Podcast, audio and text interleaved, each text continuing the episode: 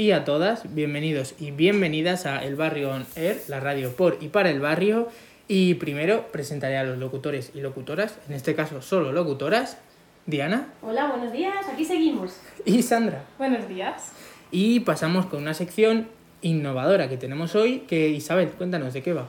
Sí, yo vengo a hablaros sobre un poquito la contaminación acústica, que es eh, el sonido, es el exceso de sonido que altera las condiciones normales del ambiente. Ujú.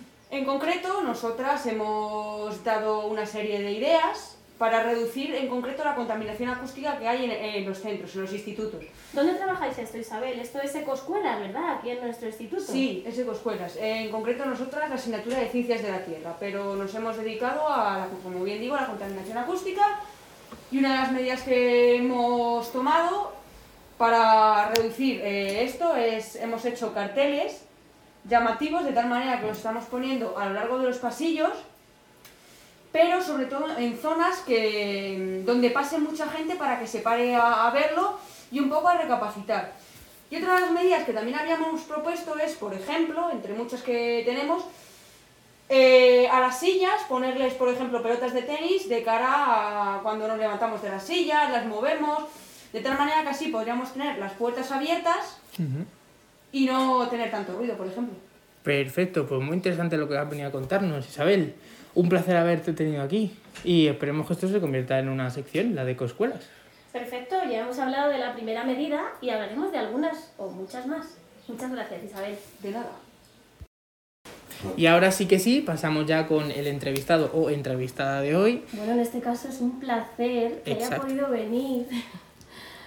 Paula, Buenas, buenos días. buenos días. Ya no sé si es días, tardes. Han pasado tantas cosas desde Días, que me he levantado esta Días, mañana. días. ¿Quién te ha engañado, Paula, para venir aquí? Me ha engañado Miguel Zafra, que es compañero, es pediatra y es compañero de- del Hospital de Fuenlabrada, que es donde yo trabajo. Y yo soy médico rehabilitador del Hospital de Fuenlabrada. Ujú. Entonces nos hemos conocido porque dentro de la rehabilitación Miguel sabe que me gusta mucho la rehabilitación pediátrica y además conoce las andaduras de todos los que componemos Enganchados, que es un proyecto que nació en el Hospital de Fuenlabrada, de la que soy miembro y soy patrona de la fundación que acoge a ese proyecto. ¿Y en qué consiste Enganchados? Pues mira, Enganchados surge en 2014-2015 cuando un cirujano de nuestro hospital, Alfonso Antequera, viaja acompañando a un oftalmólogo, eh, viaja al centro de África, ¿no? a la República de Chad, a un pueblo que se llama Bebeyá. Este amigo de Alfonso Antequera iba eh, en una misión quirúrgica pues para operar cataratas. ¿no? Es lo que suelen hacer las ONGs de médicos, pues se acumulan pacientes, alguien va eh, recogiendo, pastoreando pacientes con una determinada patología y los médicos van a hacer una misión quirúrgica. Entonces Alfonso, al llegar a, a este hospital de Bebeyá, eh, conoce a Sor Elizabeth, que es, la, es todo, es la mujer orquesta, es la directora médica, es una mujer de 40, tendrá 47, 48 años, es médico, es misionera comboniana, es la ginecóloga, la cirujana, la internista, es la ecografista, es todo, ¿no? Y, y al conocer a Alfonso, pues le pidió ayuda, porque estaban desesperados, estaban al borde del cierre, eh, atiende a una población de, de 250.000 personas aproximadamente, como el Hospital de Fuenlabrada. Entonces Alfonso volvió al hospital eh, muy movido por, por lo que había vivido y eso que ya había estado en, en- en otros países de África como cooperante y, y entonces soñó enganchados.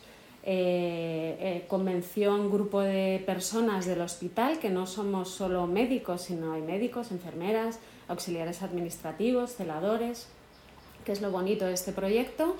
Eh, nos motivó a todos, surgió el proyecto Enganchados, cuyo fin era intentar evitar que este hospital cerrara sus puertas.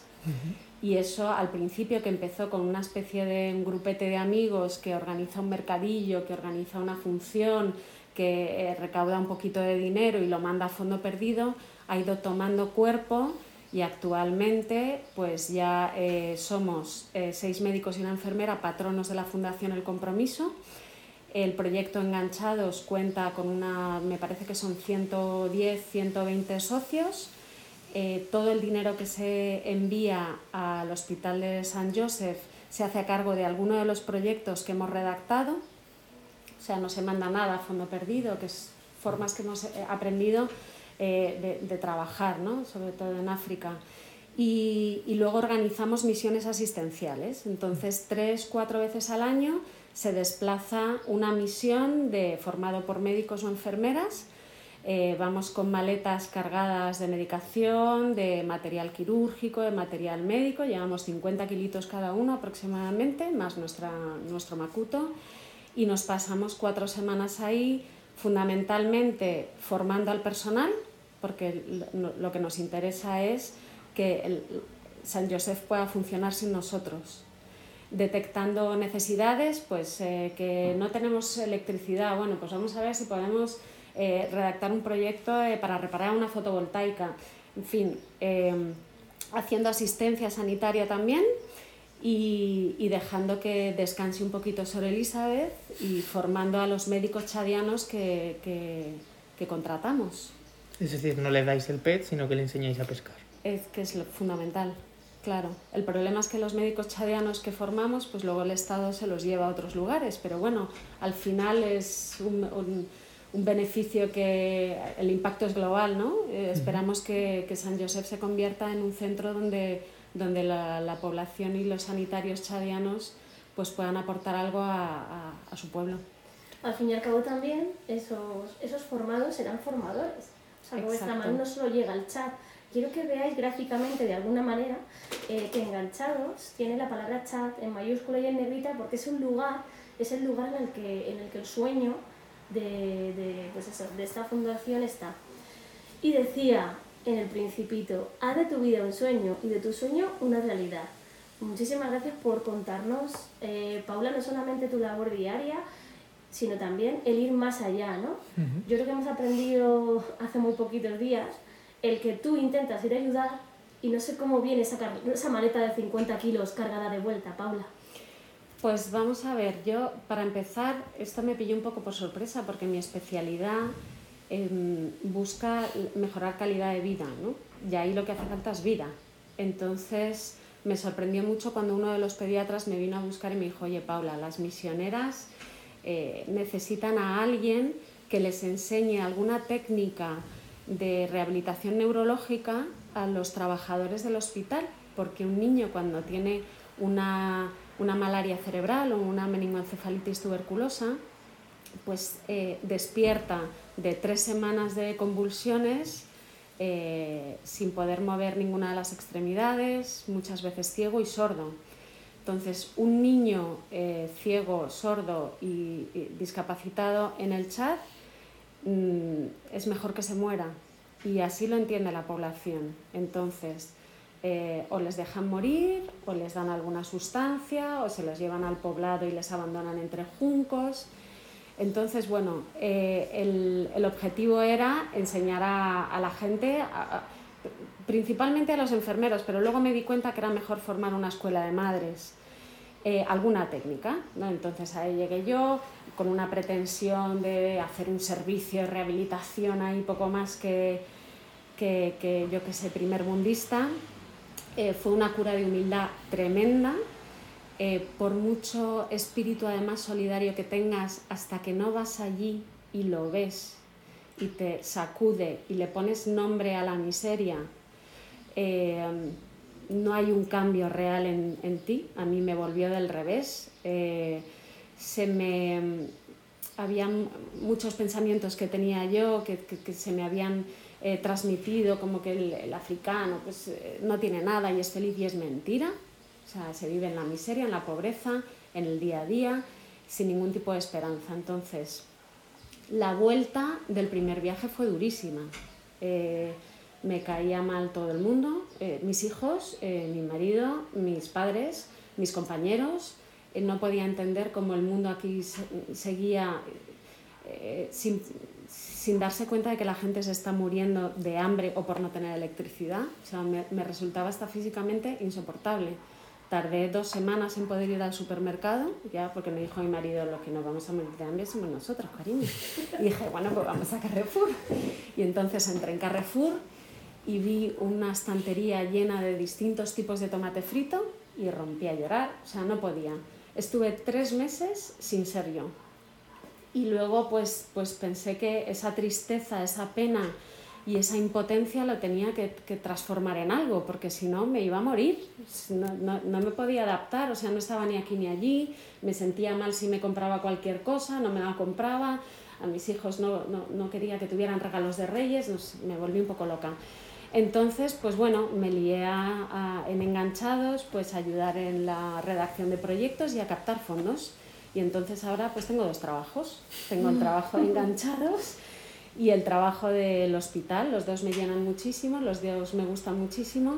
Eh, y es cierto que te vuelves habiendo crecido como persona muchísimo y aprendiendo muchísimas cosas.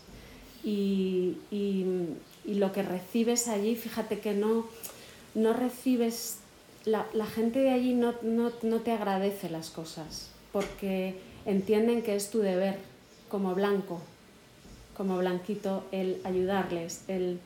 Entonces realmente no te llevas ese muchísimas gracias que haríamos sin ti doctora, que mm, sino que te llevas pues eso, una lección de vida, ¿no? Y, y vas aprendiendo que tú solo vas a poder hacer muy poquitas cosas, que impacten muy poquito, que a pequeños poquitos pues, pues igual logras transformar algo y, y, luego a respetar, a respetar muchísimo porque tú no entiendes cómo son determinadas cosas allí y hace falta, hace falta entenderlo. O sea, yo no entendía como una, una paciente que teníamos, una mamá de SIDA, eh, seropositiva, ya con siete hijos, eh, se volvía a quedar embarazada cuando no tenía que darles de comer y hasta que no entiendes que para ellos es mejor morir de sida que ser estéril y que la misión en la vida de las mujeres es tener hijos, porque si no, no sirves para nada, pues te puede llenar de ira, pero es que es su forma de pensar y eso es educación y eso es el cambio, eh, no puedes pretender cambiarlo imponiéndole tus esquemas. El cambio se produciría, como le estaba contando antes a Diana, invirtiendo en educación, porque el 70% de la población joven es analfabeta. Entonces, sin educación no hay nada. Y, a ver, primero nos recomponemos un poco. Es que, Paula, nadie nos había dejado sin palabras.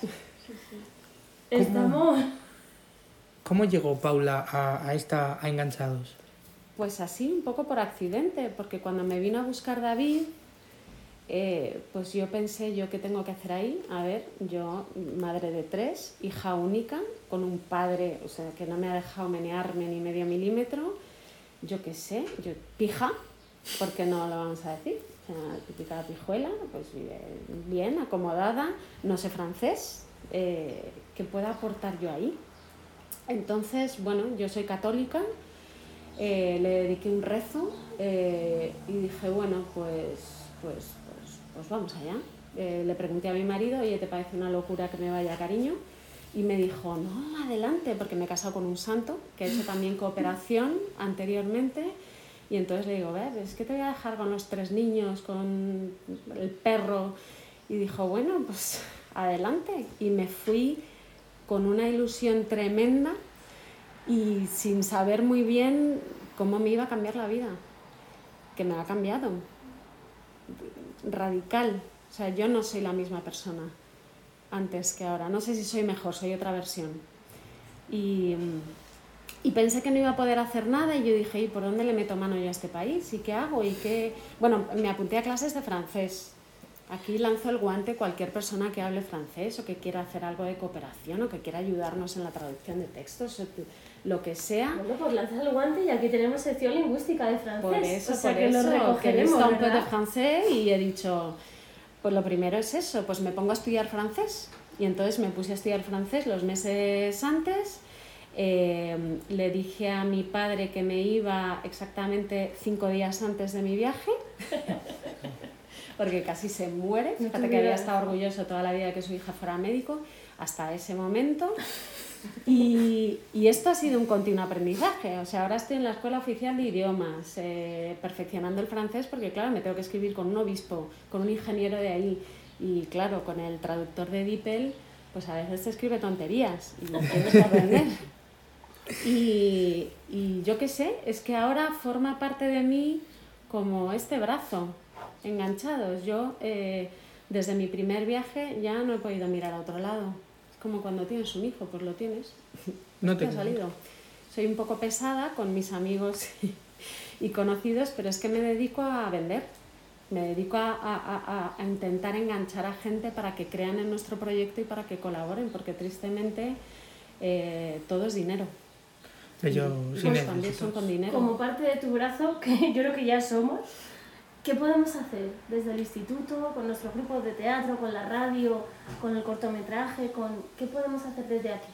Pues difusión, que os metáis en la web de Enganchados, eh, que nos sigáis en Instagram, que me sigáis a mí, que os leáis este libro que os he traído como regalo de nuestras pequeñas crónicas de Bebecha que hemos escrito entre varios eh, cooperantes que hemos viajado y, y algunos que no, que no han viajado, como Ángela, nuestra maestra de Fuenlabrada, y habrán crónicas de Bebella 2. Eh, que conozcáis un poquito de nuestra mano si queréis. Yo estoy siempre abierta a venir a contaros cosas, a contaros cómo avanzamos, porque este proyecto, la cosa bonita que tiene es que es un poco de todo Fuenlabrada, porque el Ayuntamiento de Fuenlabrada eh, nos ayuda muchísimo. Em, si tenéis habilidades, algún don, si sabéis cantar, si, si sabéis hacer teatro, pues en cuanto nos deje el bicho, pues eh, el, el, Hospital de Fuenlabrada nos cede las instalaciones para que recaudemos fondos, que contéis, que contéis el proyecto, que os contagiéis y que contagiéis a los demás. Y bueno, y si hay alguno que quiere ser socio, pues alguno que tenga cuenta corriente y quiere ser socio, pues, pues bienvenido sea. Yo, se me acaba de ocurrir una pregunta A que ver. tú has dicho que el choque cultural fue muy fuerte Hmm. y me gustaría saber cómo fue ese primer contacto con ese niño. Pues em, cuando llegué a. cuando aterricé en Yamena, que es la capital, me quedé muy impactada de que eso fuera la capital de algún país. ¿Vale? Hay eh, pistas de tierra en la capital, eh, muy pocos edificios, mucho niño solo, descalzo, caminando por ahí.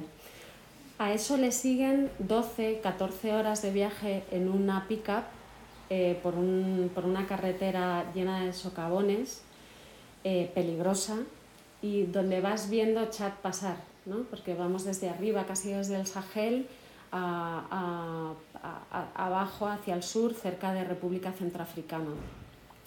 Lo que más me llamó la atención eh, cuando me empecé a fijar en las personas de verdad, que es que nosotros dormimos como una especie de nave donde tenemos unas habitaciones eh, y está en el propio recinto hospitalario.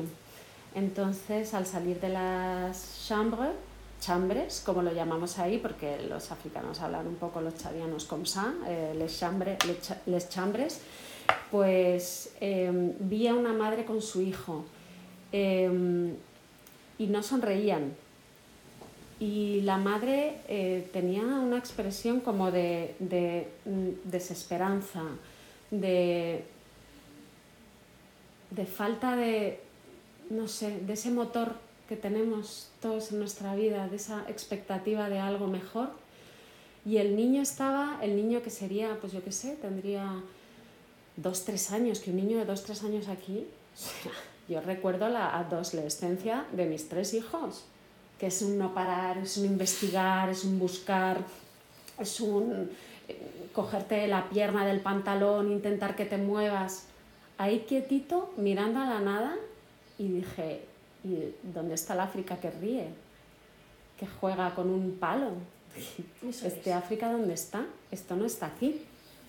Y así fue y, y me fui dando cuenta de que los niños no juegan. Los niños esperan tranquilamente a que su madre les dé órdenes para hacer algo. Porque hay una cosa muy curiosa que los niños cuando antes de que puedan trabajar, pues antes de los seis años, siete años, son en va. Y en ba significa extranjero. Y el extranjero es el que no pertenece a la tierra, que viene aquí al mundo y se va. O se puede ir, se puede quedar también, pero lo normal es que se vaya.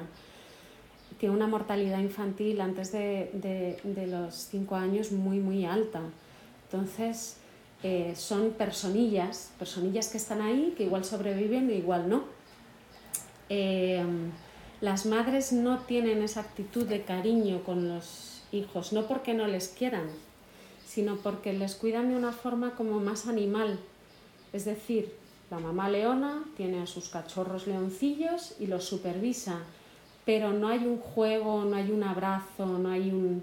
les supervisa, o sea, los niños están. Si, por ejemplo, en una familia tienen un trozo, un puñado de arroz para comer, se come una vez al día, el primero que va a comer va a ser el padre, que es el que va a llevar el dinero a la casa, aunque trabajan más las madres, de decir. Luego la madre, si sobra algo, el hermano mayor, si sobra algo, el siguiente, el siguiente, el siguiente. Y si algo queda para el de un año, pues comerá. Y si no, pues no comerá. Si hay una enfermedad y enferma el padre o la madre o el hermano mayor, se gastarán dinero en que sane. Si el pequeño tiene una enfermedad, se pone malo, no se gana a gastar dinero, porque ese niño probablemente se muera y no vaya a producir. Entonces, eso es lo que más me impactó. O sea, aquí el papel del niño en el primer mundo es lo más importante. Si tienes un filete, se lo das a él. Si la madre come las sobras, el padre tal, todo está, todo todo ocurre para y por el niño y alrededor de estos niños que sois vosotros, pues sucede todo y todo sucede por vosotros y para vosotros. Si trabajas es para tus hijos, para que puedan ir a la universidad, no sé.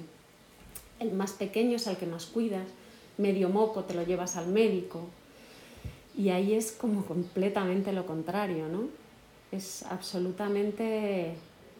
A, a mí claro, y ver eso, pues al principio interpretas, pero que están súper equivocados, pero ¿cómo puede ser esto? No, les voy no, no, al niño hay que, ese niño con daño cerebral hay que abrazarlo, hay que besarlo, hay que estimularlo. Y dices, espérate, vamos a entender por qué hemos llegado a esto, ¿no? Y esto es al final, pues, lo que, a lo que les ha llevado la forma de vida que tienen. Por ejemplo, a mí me alucinó el primer niño que se murió, o que se murió, que es que yo como rehabilitadora de verdad, yo no recuerdo que se me hubiera muerto nunca un niño. Pues a mí me llamó muchísimo la atención como la mamá de ese niño, que tendría como un año y medio, dos años, sabía lo que hacer. Es decir, cogió un trapo, se lo puso alrededor entre la barbilla y la cabeza para cerrarle la boca, que eso es algo como muy mecánico que si no lo has hecho nunca no se, no, no se te ocurre, ¿no?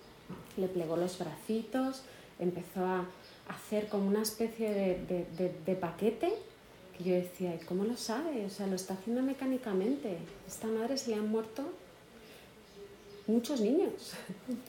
Y entonces tal, y se lo llevó con una cara de tristeza absoluta y desesperanza, como diciendo, otro más, pero como asumiendo que eso es su realidad y es lo que pasa. Entonces, ese fue el choque cultural fundamental para mí, amén de que no tienen luz, de que no tienen agua, de que no tienen carreteras, o sea, de, lo, de, de las incomodidades de, del tercer mundo. ¿no? Pues no sé si tenéis algo más que añadir, aparte de Diana Lágrimas, que ya está como... Paula es que nos ha parado el mundo de repente y nos ha invitado, hemos viajado con ella a ese primer viaje y casi hemos vuelto, ¿no? Nos ha pasado un poco como cuando tú, a pequeña escala, claro, te enfrentaste a esos tomates fritos. Pues ha sido eso, un choque de realidad muy grande. Y agradecemos desde el barrio On Air que la puedas compartir con todos estos chicos y chicas que desde aquí pueden hacer muchas cosas. Pero muchas cosas. Claro que sí, el futuro es suyo, ellos pueden cambiarlo, nosotros también. Aparte es que no hace falta que hagáis grandes cosas, o sea, con pequeñas cosas que modifiquen vuestro micromundo, las personas de alrededor, una sonrisa, un ayudar, todo eso tiene un impacto al final que es mucho más grande del que podréis ver. yo lo que os invitaría es que buscarais siempre que alguien salga beneficiado, que no seáis vosotros mismos, y que hagáis las cosas con un amor y una alegría infinitas. Si sois, yo qué sé, cualquier cosa, si sois conductores, que seáis los mejores conductores y que lo hagáis con alegría. Si, y, con alegría transmitir a la gente, porque la gente sufre mucho y, hay que tratarles bien y hay que eh, abrazarles con la mirada y vosotros podéis cambiar el mundo, cada uno desde vuestra casita buscar pequeños cambios para que impacten al final y, salgamos de esta sociedad que me parece que es muy yoísta. Lo es. Y, que sea para todos, ¿no? Pues insisto, no me queda nada más que añadir. Os dejo el libro y, y, bueno, le dejaré a Diana mi correo electrónico, mi Instagram, el Facebook, tal, para que cotilleéis para que os empapéis un poco, para que leáis de crónicas, nos conozcáis a todos, conozcáis a nuestros pacientes, conozcáis a nuestros compañeros de ahí y que hagáis este proyecto vuestro. Pues muchísimas gracias por haber venido, Paula. Un placer haberte ha sido tenido un placer venir aquí. Y nos escuchamos la semana que viene. Adiós.